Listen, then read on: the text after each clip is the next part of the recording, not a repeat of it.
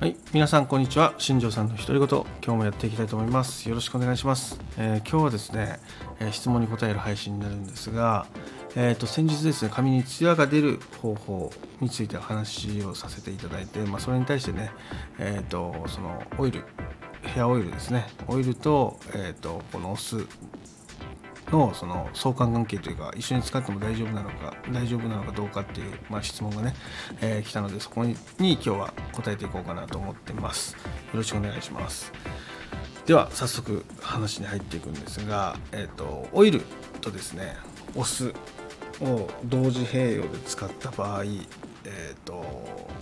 その使い方によってはねものすごい効果を発揮するんですがえー、と同じタイミングで使ってしまうと,、えー、とベタつきの原因になってしまいます、えーなので、えー、と使う順番っていうのがすごく大切だよっていうところですね、まあ、そこについてちょっと決定順も含めてちょっと話していきたいなっていうふうに思います、えー結局ねその油っていうのとねお酢っていうのはねその結構ね相性が悪いんですよね。えーとまあ、なので、えーまあ、そのものそのもの自体、まあ、食品で使っていく分にはねそのそこまでの相性の悪さって出ないんですけどその、えーとまあ、ヘアパックみたいな形で使うっていう観点で言うと,、えー、とお酢と油だと分離してしまうので、えーかなりね髪のベタつきの原因になったりとかしちゃうっていうのがあります、まあ、なので、ね、一緒に使うのはあんまりお勧めしないかなっていう話ですね。はい。まあ、ただ、えー、と使いようによっては、えー、と2つの特性っていうのをね同時に生かすこともできるので、えー手順によってはねすごくあの使い方としてはありじゃないかなっていうふうに思うので今日そこについてちょっと話していこうかなと思うんですけども、えーまずねそれぞれの特性を考えてみましょう、えー、とお酢に関してはその収れん効果っていうのがあってその髪表面のキューティクルっていうのをギュッとこう引き締める力があります。で、えー、片やオイルの方にはですね、えー髪の毛をねコーティングするいや油膜を張るっていう意味で、えー髪の毛にねツヤを出したり手触りを良くしたりっていう効果があります、まあなのでそのキューティクルっていうところがねその、えアルカリ薬のせいとかねその紫外線のせいとかねそういったもので開いた状態でオイルをつけるよりはやっぱ締まった状態でつける方が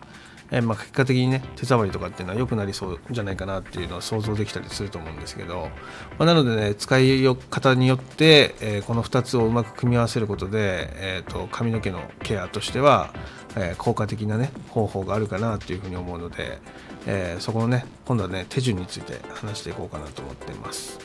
えー、とまずそのお風呂に入る前にその100倍から200倍に希釈した、えー、とお酢ですよねそれを、え地肌から毛先までしっかりかけていきます。でこの時ねたっぷりかけてもらって大丈夫です、えーただここでの注意点っていうのはね何度もね前回の話でも言ったんですけど希釈を必ずしてくださいってことですね。お酢を原液で使うと逆に髪の毛が傷んでしまうってことが起こってしまうので、えーしっかりね希釈して使う。でその希釈度としては100倍。で、えー、と例えばカラーとかねそういう薬品を使うメニューをされてる方だったら100倍から、まあ、120倍ぐらいで溶けば、えー一番いいんじゃないかなというふうに思います。で、えー、とそのカラーとかね薬品とかねストレートとかそういったものを一切使ってない方に関しては、まあ、200倍ぐらいのスタートで大丈夫かなっていうふうに思います。あとはなんか使っていく中でその髪の手触りっていうのを見ながらちょっとちょっとずつこう濃くしてみたりとかその希釈度を変えてやっていくとすごくいいかなというふうに思います。でこれを必ずシャンプーの前にしていくってことですね。それがまず1点です。でその後にまあシャンプーをしていきます。で、えーシャンプーをすすいだ後にですねそのヘアオイルっていうのを、まあ、髪の毛にそのつけてもらってで、えーその後もねあの必要の以上の油っていうのはもう流した方がいいのでしっかりすすいでくださいっていうところですね、えーシャワーで流します。で流した後にまあリンスはもう使わずにそのままドライヤーで乾かしちゃってくださいってことですね。